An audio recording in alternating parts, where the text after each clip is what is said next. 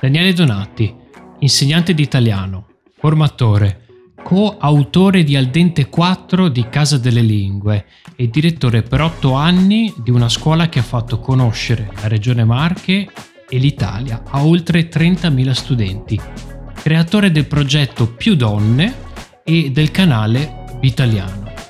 In questo episodio vi propongo una piacevolissima chiacchierata con lui e parleremo della Regione Marche, della musica, dell'apprendimento dell'italiano, del progetto Più Donne e di neologismi. Io sono Alessandro e questo è Stivale Italiano Podcast, il podcast per chi vuole esplorare la lingua italiana. Bene, eccoci Daniele, come stai? Tutto bene, tutto bene. Sono molto felice di questa cosa, una delle cose che mi rallegrano questo periodo, quindi molto lieto di partecipare. Beh, per iniziare, ecco, facciamo, facciamo una piccola introduzione per chi, per chi non ti conosce. Eh, allora, innanzitutto sei il primo ospite VIP, che io considero VIP perché sei una persona nuova, eh, ci siamo conosciuti sui social, su Instagram, perché creiamo contenuti entrambi per, uh, per chi studia l'italiano e quando ho scoperto il tuo, il tuo profilo sono andato a curiosare, diciamo, fra, fra, il tuo sito, le tue cose e eh, ho scoperto che sei un grande professionista, cioè hai, sei andato un bel po' in giro per il mondo, no? Hai, sì, hai lavorato ti, molto. Ti ringrazio per questo, questa cosa del VIP, non mi sento VIP, mi sento di aver fatto molte esperienze mi sento un appassionato di questo mestiere, mi piace chiamarlo mestiere poi non si finisce mai di imparare. Ho avuto l'opportunità in questi anni di fare, come dicevi, anche il formatore un po' in tutto il mondo e in ogni, in ogni formazione mh, ho, ho, imparato tant, più, tante cose io, quindi andando a fare formazioni in giro poi alla fine ho imparato. Ti sei formato. Sì, sì, perché poi una parte importante per me, soprattutto nelle formazioni, è sempre quella di fare un uh, confronto finale tra colleghi, quindi ecco, io la vedo sempre una dimensione orizzontale, sia con gli studenti che tra colleghi, mai ecco, l'insegnante, tutti esatto. sono apprendenti in questa questo è, condivido con te questo punto di vista, assolutamente, sia con gli insegnanti che con i colleghi dobbiamo metterci alla pari perché siamo insegnanti solo per ruolo, diciamo, però in realtà eh, c'è sempre qualcosa da imparare, d'accordissimo, anzi molto bella questa cosa della formazione, eh, anch'io in futuro vorrei iniziare a fare, a fare qualcosa, un mm-hmm. aspetto interessante del nostro lavoro. Sì, poi ecco, quando con l'esperienza magari ecco, ognuno di noi ha delle grandi passioni, quando magari riesci ad applicarle nel tuo lavoro e vedi che funzionano, ti viene un po', ti nasce un po' il desiderio di condividerle e eh, nel mio caso ho avuto anche la fortuna di avere l'opportunità di essere chiamato a condividerle nelle, nelle scuole dove ho lavorato, ecco. Quindi ringrazio. quali scuole? allora, uh, ho iniziato tutto a Castelraimondo, dove insomma ho lavorato per uh, tre scuole che si sono, hanno cambiato la gestione. La persona che è sempre rimasta è Pierpaolo Casoni, il fondatore di una delle scuole, forse la prima scuola italiana a fare anche vacanze e studio per l'Italia. Dovrebbe mm. essere stata e quasi 30 anni fa.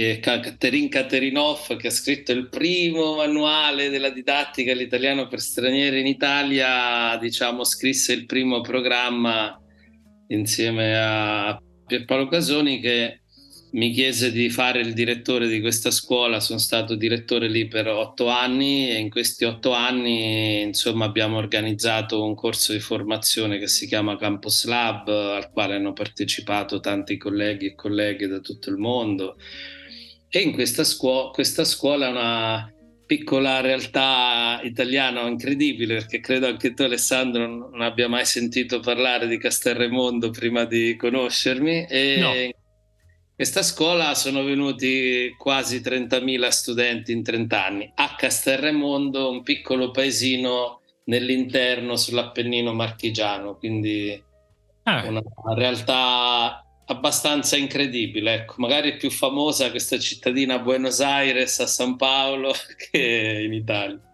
Eh sì, è interessante perché di solito gran parte degli studenti che, che sento, ho sentito, che ho conosciuto, prediligono no, le città d'arte, le città più famose, però secondo me per avere un'esperienza veramente italiana, anche al di fuori dalle grandi città piene di turismo, andare a cercare questi, questi paesini eh, ti dà un senso diverso, secondo me, no? Forse, un'esperienza diversa. Ecco, io stando lì, insomma, poi viaggiavo anche, facevo formazioni, diciamo anche per parlare un po' di questa scuola, il successo era quello magari di portarli nelle grandi città italiane, Venezia, Firenze, Roma, Napoli, ma stando di base in un piccolo paesino tipico italiano, non turistico, dove vivi la quotidianità della gente, il fornaio, eh, fiora- tutte queste situazioni.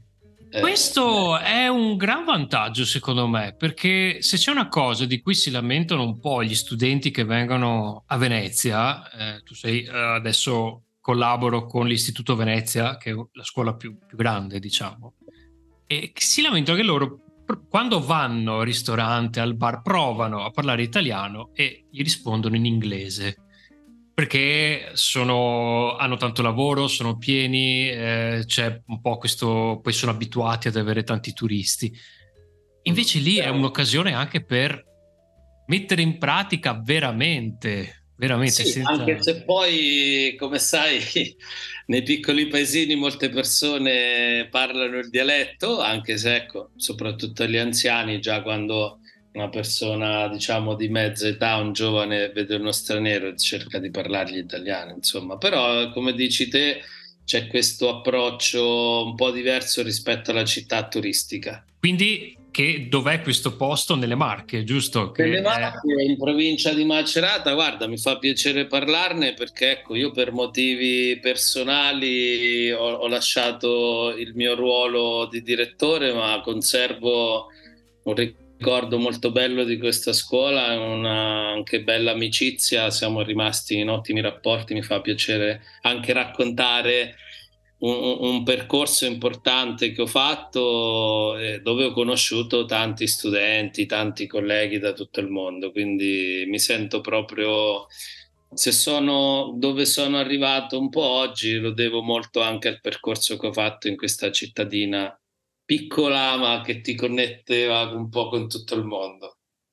Ecco, le Marche sono un, uh, una regione diciamo che è meno battuta dai turisti, no? meno, meno, popolare rispetto alla Toscana, per esempio, al Lazio, insomma, dove ci sono le, le, grandi città. Quali caratteristiche hanno le Marche secondo te? Un successo delle Marche, sebbene purtroppo ecco, nell'anno del Covid, quando l'Only Planet l'aveva scelta come una uno dei dieci posti da vedere nel 2020, siamo stati un po' sfortunati.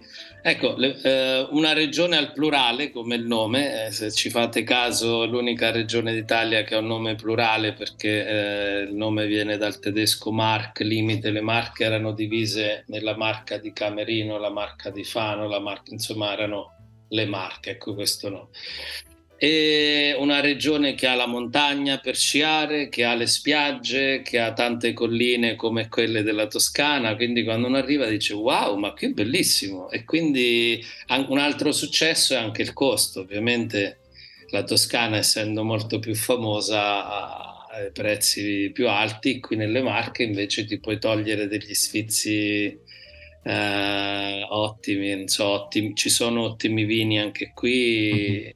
Gastronomia e la regione, ho scoperto però l'altro giorno leggendo un po' che è la regione con più acqua a cui attingere, quindi l'agricoltura molto fiorente, vigneti, oliveti, Quindi mm-hmm. ecco una regione bella, la regione dove è nato il Rinascimento, che poi sì, si è sviluppato in Toscana, ma il Palazzo Ducale di Urbino insomma è il primo esempio di architettura rinascimentale, poi da lì ovviamente in Toscana è esploso, sbocciato grazie certo. anche ai medici. Però ecco, una regione con tante sorprese, Giacomo Leopardi, Gioacchino Rossini, alcuni italiani, Raffaello, alcuni italiani importanti, magari a volte persone non sanno sono nati qua, ecco. appassionati di motori, Valentino Rossi. Eh sì, certo. Io sono stato una volta, te l'ho detto, a San Severino delle Marche e ah, sì. ricordo di aver preso un, un bed and breakfast eh, un po' fuori dal, dal, centro della città, infatti era un po' scomodo a dire il vero anche perché sono arrivato in treno e quindi ah. non mi ricordo neanche come mi sono mosso, forse ho preso, non mi ricordo neanche se ho preso l'autobus o ho camminato per tanto, ho un vuoto in questo momento però mi ricordo che il paesaggio era molto come i paesaggi belli della Toscana, quelli che fanno vedere quando pubblicizzano il turismo con i cipressi, le colline, eccetera. Era molto così. È sopra la collina, sì, sì. Esatto, eh. e poi c'è anche il mare, il mare è molto bello, è molto bello e abbiamo pensato, era nella nostra lista le Marche per andare in vacanza quest'anno. Detto, e... poi il Monte Conero soprattutto è, insomma, il parco naturale del Monte Conero è meraviglioso. Quali sono i, i piatti tipici, diciamo, i piatti preferisci, i piatti tipici? Eh sì, allora ho molte eccellenze IGP di identità geografica protetta, questa classificazione che viene data un po' alla produzione di cibi in Italia la, crescia, la caciotta di Urbino o le olive alla scolana. Oh sì, io oh, olive alla scolana sono Poi ecco, preferito. la scolana. In genere la frittura, diciamo le marche sono famose per la frittura, sebbene le olive eh, insomma sono le più famose eh, fra, fra, fra diciamo, gli elementi della frittura, la crema fritta è una sorpresa per tutti perché mangiare la crema impanata e fritta è una cosa un po' strana, ma da noi se non c'è la crema la domenica insieme alle... La crema fritta, ok, ma Viene... com'è? Prova oh. a descrivermela.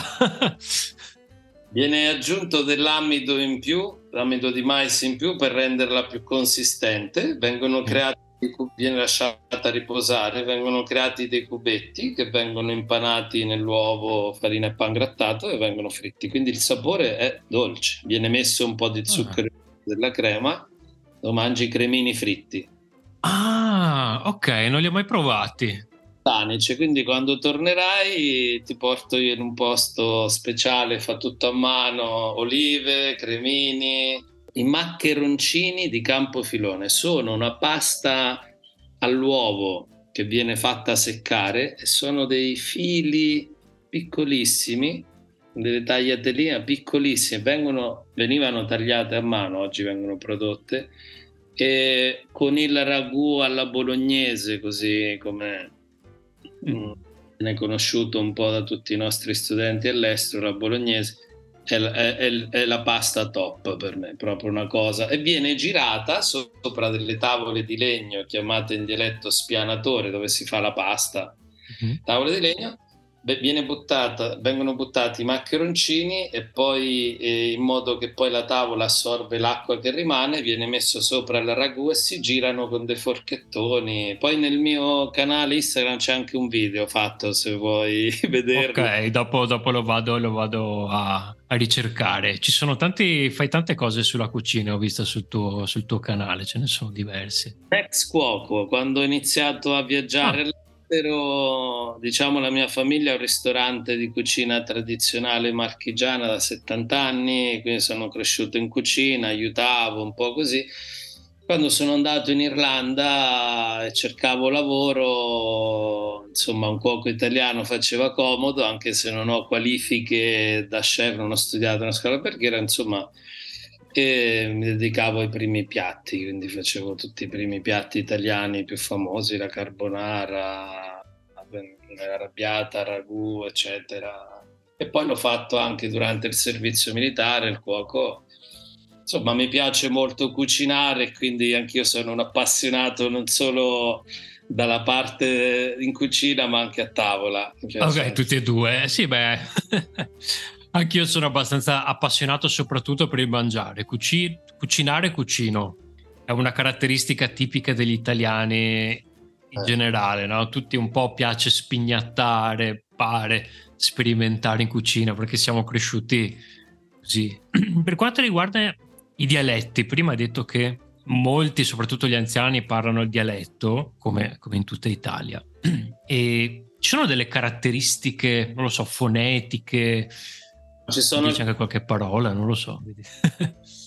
Molto simpatiche. Allora, innanzitutto nelle Marche ci sono diciamo tre grandi ceppi di, di, dialettali nel nord, nella provincia di Pesaro, la provincia più nord parlano un dialetto simile a quello della Romagna, un dialetto romagnolo, quindi salsiccia, oh. eccetera. Mm. Ad Ancona hanno la loro cantilena, ma che hai mangiato, ma che hai fatto, ma che vuoi, il paculoio, il pane con l'olio. Invece nelle province del sud, Macerata, Fermo, Ascoli, eh, una caratteristica, i sostantivi maschili terminano con la U, lulettu, lupiattu, lutittu, lucoppu. Ok, cominci- cominciano i dialetti del sud praticamente, no? Da quella... S come quella che c'è nelle lingue slave, studente, stu... quindi per me ah. quando studiavo, adesso sto studiando il croato, questa, questo fonema per me è facilissimo. Poi una piccola curiosità, nella, nel mio dialetto mi piace, si dice me gusta e gallina, gallina come in spagnolo perché da noi c'erano, c'era sta, c'erano stati gli spagnoli sono rimaste pochissime parole. Me gusta, gallina e capace usato come in spagnolo, quindi non una persona con particolari abilità, una persona eh. capace, come spagnolo capaz, uh, possibilmente può darsi capaz. Davvero? Ah, wow, questo è interessante, questo non sapevo. Padre lo usa sempre anche con i miei amici stranieri, ma capace, ma che sta eh, suona italiano da, da, noi, ma non è il corrispondente italiano. Sì. Ma dai, ma dai, io non ho ben idea infatti di come suoni l'accento marchigiano, cioè mh, non ho ben idea, a parte c'è una, eh, mia, mia, madre è appassionata di Benedetta Rossi, conosci? Ah, beh certo, è uno degli idoli delle marche di oggi. Sì, è una caratteristica fonetica che ho che ho sentito è un po' questa CG che un po' si, si mischiano un po', no? Magerata, magerata, magerata. Esatto. Oppure, La magerata, sì. Hai mangiato? Ti è piaciuto? Questa sì. cantilena, un po' questa intonazione particolare. Esatto, quella è l'unica cosa che riesco a distinguere, però adesso mi dici che ci sono insomma diversi tipi di, sì, poi hai citato giustamente adesso uh, per gli appassi molte volte gli studenti ci chiedono uh, dove trovare le ricette. Ecco, c'è il canale Fatto in casa per voi di Benedetta Rossi, che è questa casalinga che è stata una delle prime a fare video su YouTube che è diventata un personaggio nazionale. L'erede della sorella romana che c'era tanti anni fa, che fu la prima donna a fare ricette in tv. Ah sì, mia madre ha tutti i libri di Benedetta Rossi, ogni anno le regaliamo un nuovo libro perché lei è felicissima. No, la cosa interessante sua, diciamo, è che appunto essendo una casalinga, eh, sono tutte ricette con cose che si trovano molto facilmente al supermercato. Sì, Almeno stata... in un supermercato italiano, poi non so diventata famosa, è stata molto criticata anche in maniera, devo dire, con cattivo gusto per questo suo, diciamo, cucinare casalingo e poco sofisticato con prodotti, ma lei rappresenta la, la, la, la casalinga italiana che a volte non può comprare quel prodotto gourmet, deve trovare un'altra soluzione. Se ha avuto successo, se lo merita, secondo me. Nella tua pagina Instagram ho notato che ehm, ti piace molto la musica e usi le canzoni italiane anche come strumento no? per, per insegnare. Parlami un po' di questo, quali sono un po' le tue esperienze con le canzoni, eh, perché uno straniero dovrebbe, uno straniero che studia italiano dovrebbe ascoltare, imparare le canzoni, leggerle, insomma. Allora, dietro il progetto di B- italiano, diciamo, quando ho iniziato questa, questa avventura dell'online, mi sono chiesto un po', no? Cosa può essere utile, cosa può essere poco utile. Insomma, ho immaginato che molti studenti avessero bisogno non tanto di un corso, perché fanno già un corso, ma di cose extra corso per insomma coltivare la loro passione per la lingua, per la cultura italiana. Siccome insomma io sono un appassionato di musica, cantante, insomma ho fatto molte molte conferenze sulla musica italiana, delle lezioni concerto anche in molti istituti italiani di cultura. Mi piaceva un po' proporre la canzone eh, con delle attività. Io ho usato un po' uh, l'attività di analisi grammaticale dei testi, quindi loro devono cercare, non so, in questa canzone cerca le forme dell'imperfetto. Ho cercato delle canzoni che riproponessero un po' gli argomenti per ogni livello Uh, per gli studenti. Ovviamente nei livelli più alti poi ci sono attività di creazione, di reinterpretazione e riscrittura dei testi, invece mm. nelle, nelle, playlist ho creato queste playlist graduate A1, A2, B1, B2, C1 e C2 per i colleghi, colleghe, infatti mi ha fatto piacere ricevere, a parte i complimenti che li fanno piacere, ma a volte anche dei suggerimenti, sai, per fare sempre le cose un po' meglio. Quindi ecco, ci sono queste canzoni, poi ecco, ah, mi piace fare delle attività simpatiche, visto che è un podcast qui ho la chitarra sempre vicina, ho fatto, io lavoro attualmente per uh, una scuola tedesca, ho fatto la versione dell'italiano per i tedeschi, l'incipit, poi loro devono continuare, a provare a scrivere il testo.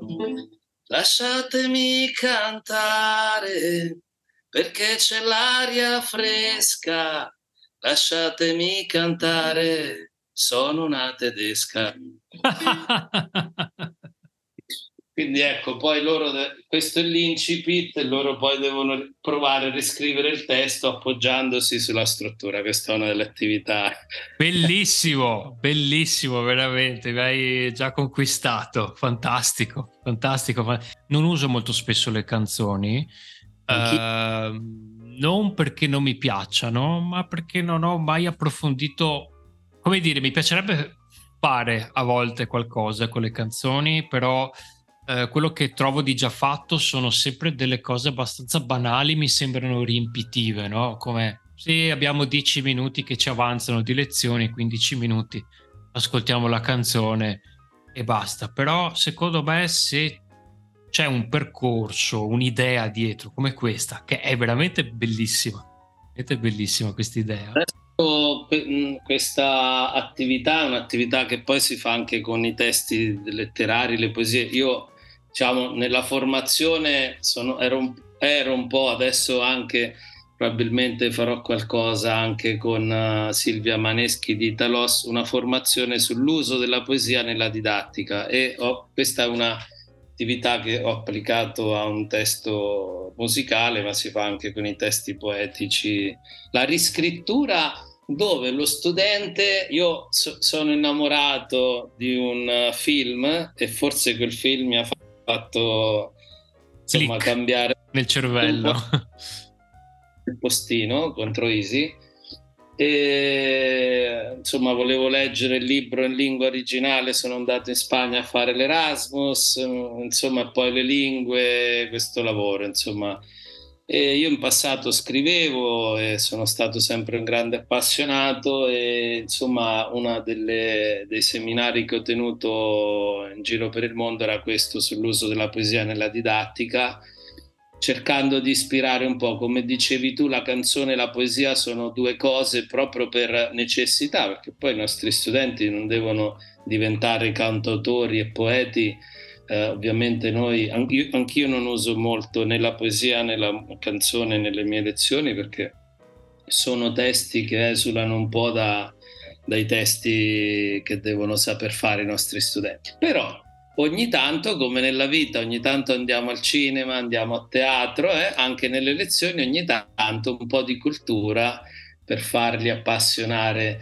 Non so, molte persone a volte che studiano per diletto, la nostra lingua è la prima lingua al mondo studiata per, di, per passione. Ah, studio l'italiano perché è bello, è prima, primo posto. Studio l'inglese perché mi serve, l'italiano perché è bello e siamo al primo posto. Quindi ogni tanto anche far sentire il suono della poesia. Oggi abbiamo un po' la fortuna di poter utilizzare canali come YouTube, far ascoltare magari non noi, non, nessun professore deve essere per forza un attore, un cantante, fai, fai ascoltare insomma queste, queste, poesie, queste canzoni che possono ispirare, possono accompagnare un po' le giornate dello studente. Quindi ecco, queste playlist in realtà non sono eh, sono d'accordo con te sull'importanza della canzone nei, nei corsi, non sono diciamo una, una, cosa fondamentale ma una cosa che rende un po' più bello il percorso ecco. come quando vai in macchina e metti un bel cd una bella canzone mentre guidi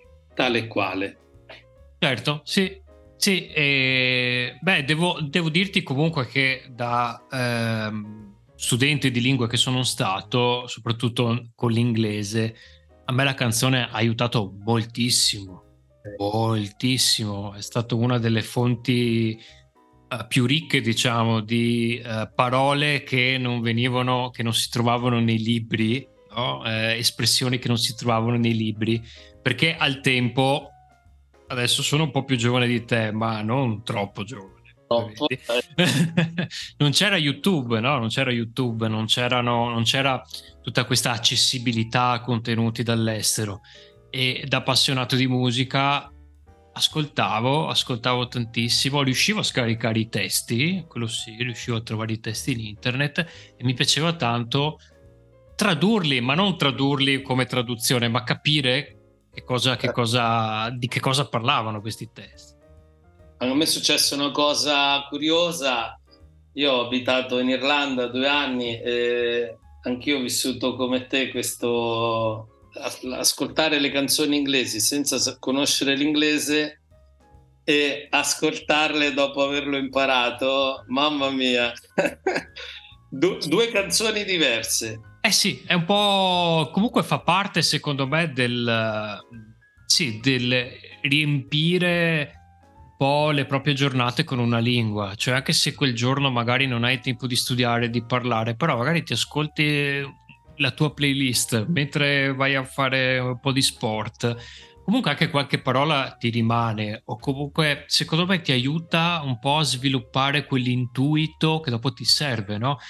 Eh, per esempio, non so, tu parli, inizi a parlare oppure devi fare un esercizio di qualche tipo e ti sembra c'è qualcosa di strano e l'aver sentito magari una frase simile in una canzone ti fa fare quel click dici, ah no, quell'intuito, quell'intuizione che dopo ti porta verso la soluzione. Ovviamente, quindi è molto Proprio utile.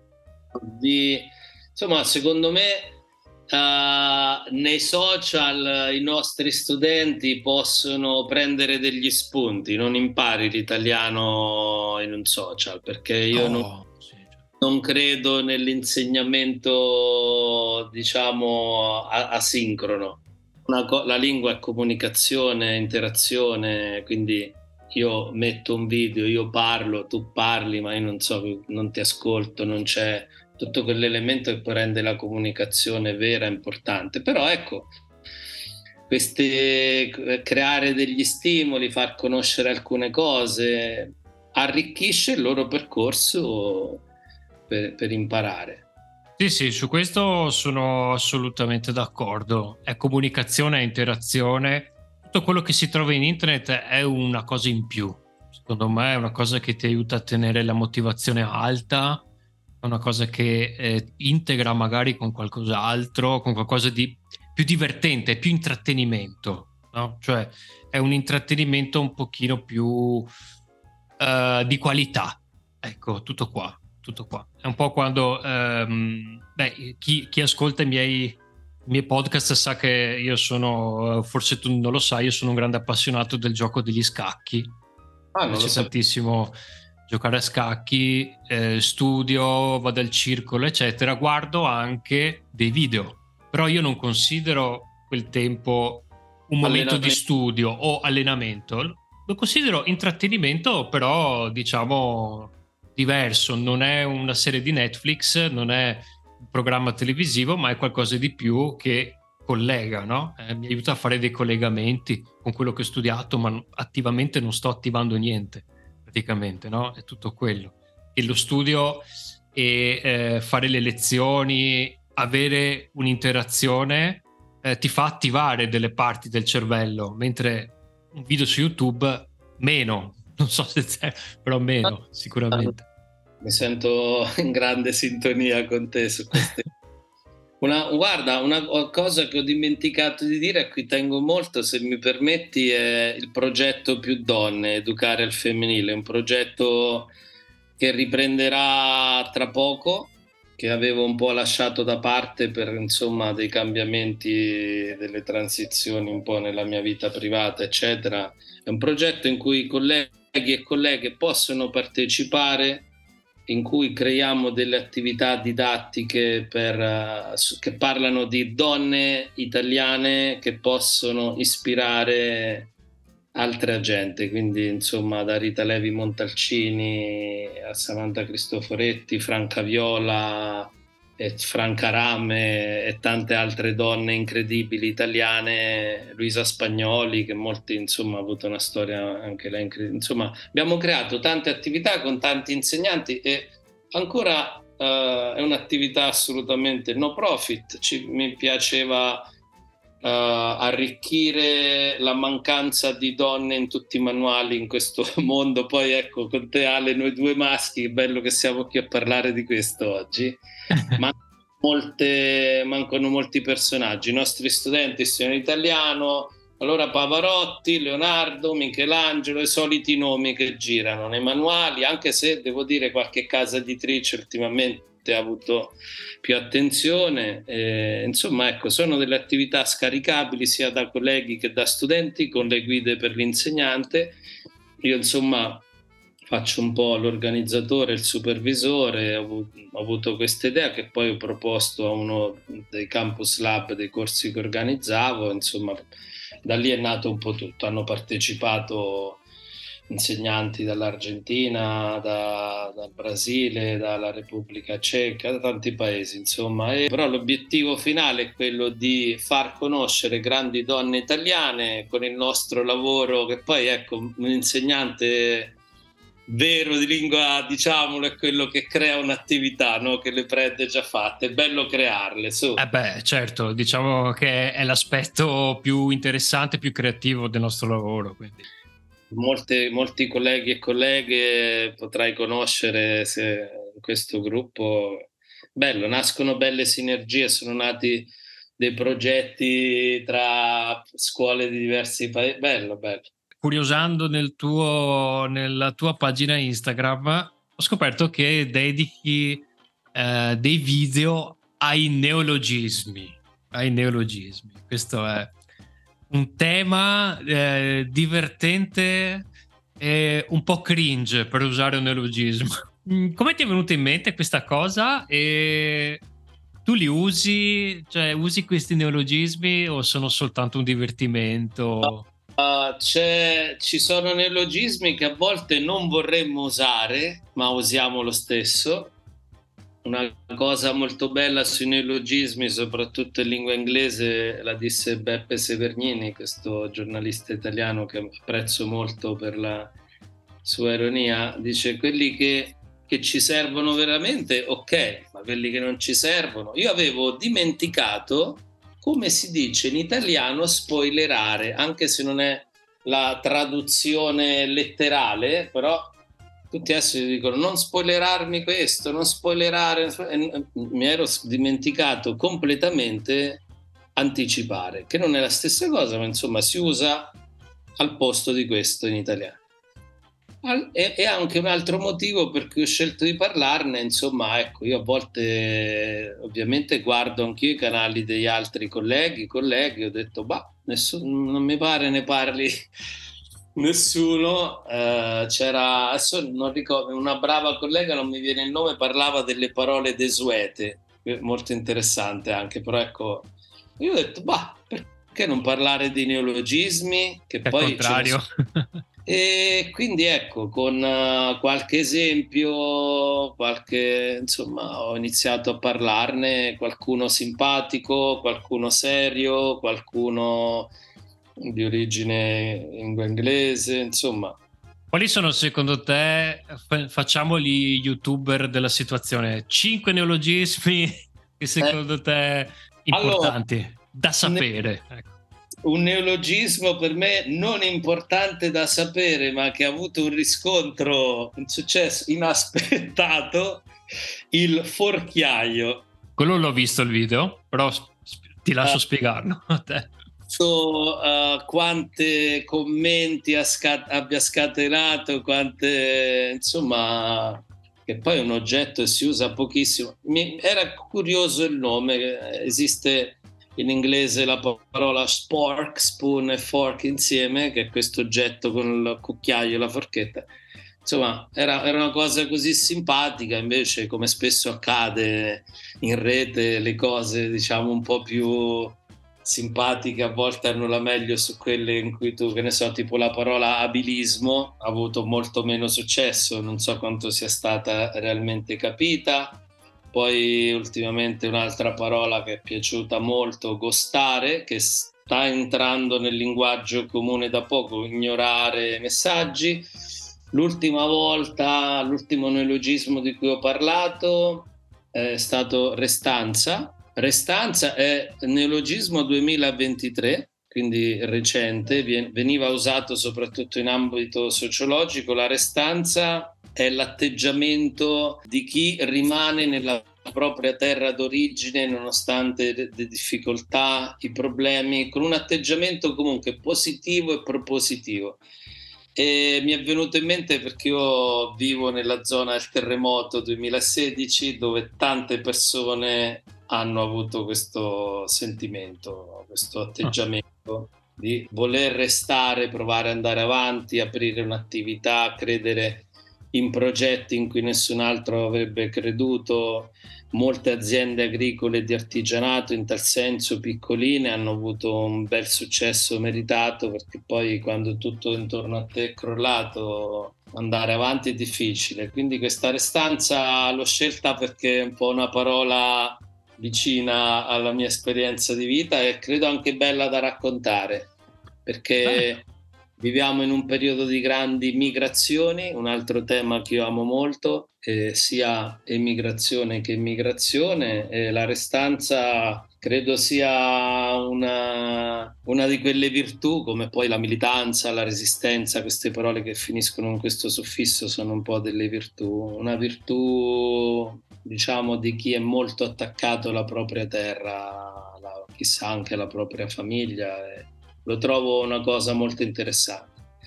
Poi ho parlato di parole moderne come dissare, ovvero parlare male attraverso la canzone di un altro cantante. Come cosa... scusa, dissare? Dissare, sì. I okay. giovani non la conoscevo perché poi mi è stato detto ah Daniele ma sai che, che esper-? io non sono un esperto di neologismi ma come non mi sento, io non mi sento esperto di niente. Eh, so, mi posso dire però a tutti che cerco sempre di trovare cose nuove. Sono un curioso della vita, come una canzone che cantavo col mio gruppo e insomma sto facendo un po' di ricerca perché poi ecco parlare di cose po' come una persona che vuole imparare a fare una ricetta, se la studia e poi la fa. Io più o meno faccio lo stesso. Ma sì, ma nel nostro lavoro c'è molta ricerca, nessuno nasce maestro, no? Come mi dicevano, quindi... E Ah, poi, sì. e poi la lingua è una cosa che si evolve, cioè devi, sta- devi starci dietro, devi continuare a imparare.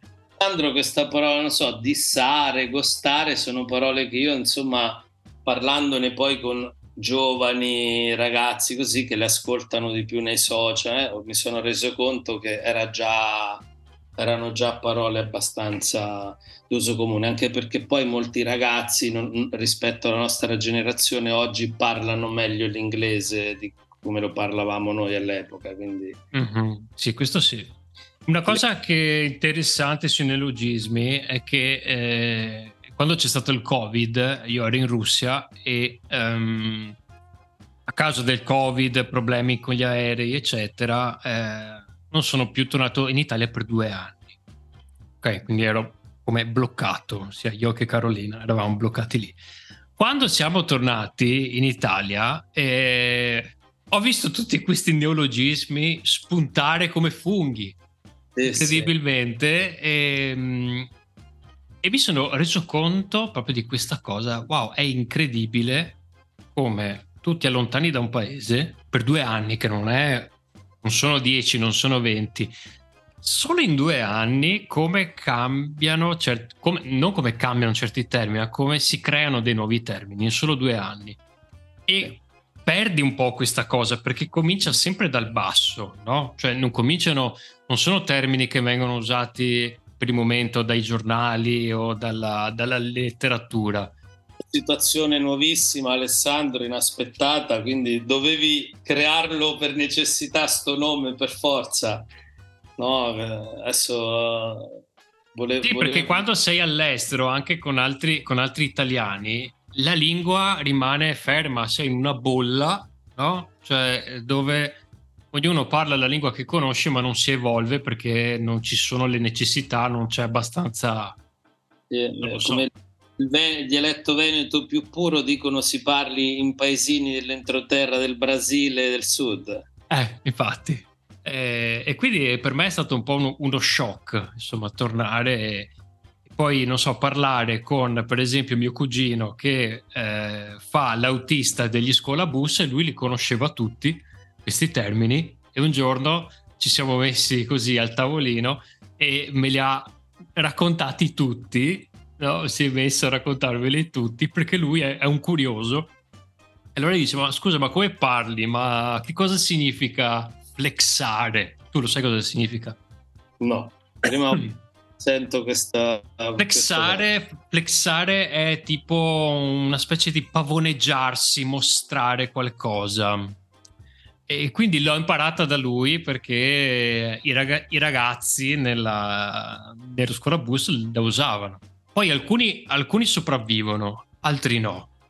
Alcuni sono delle mode. Vedremo fra dieci anni quale sopravviverà. Va bene, va bene. E Daniele, ci fermiamo qui, non ho altro. Eh, tu mi lasci tutti i link che lascio in descrizione, quelli delle playlist, anche il tuo canale, canale social, lo mettiamo in descrizione e noi ci sentiamo insomma per un'altra collaborazione.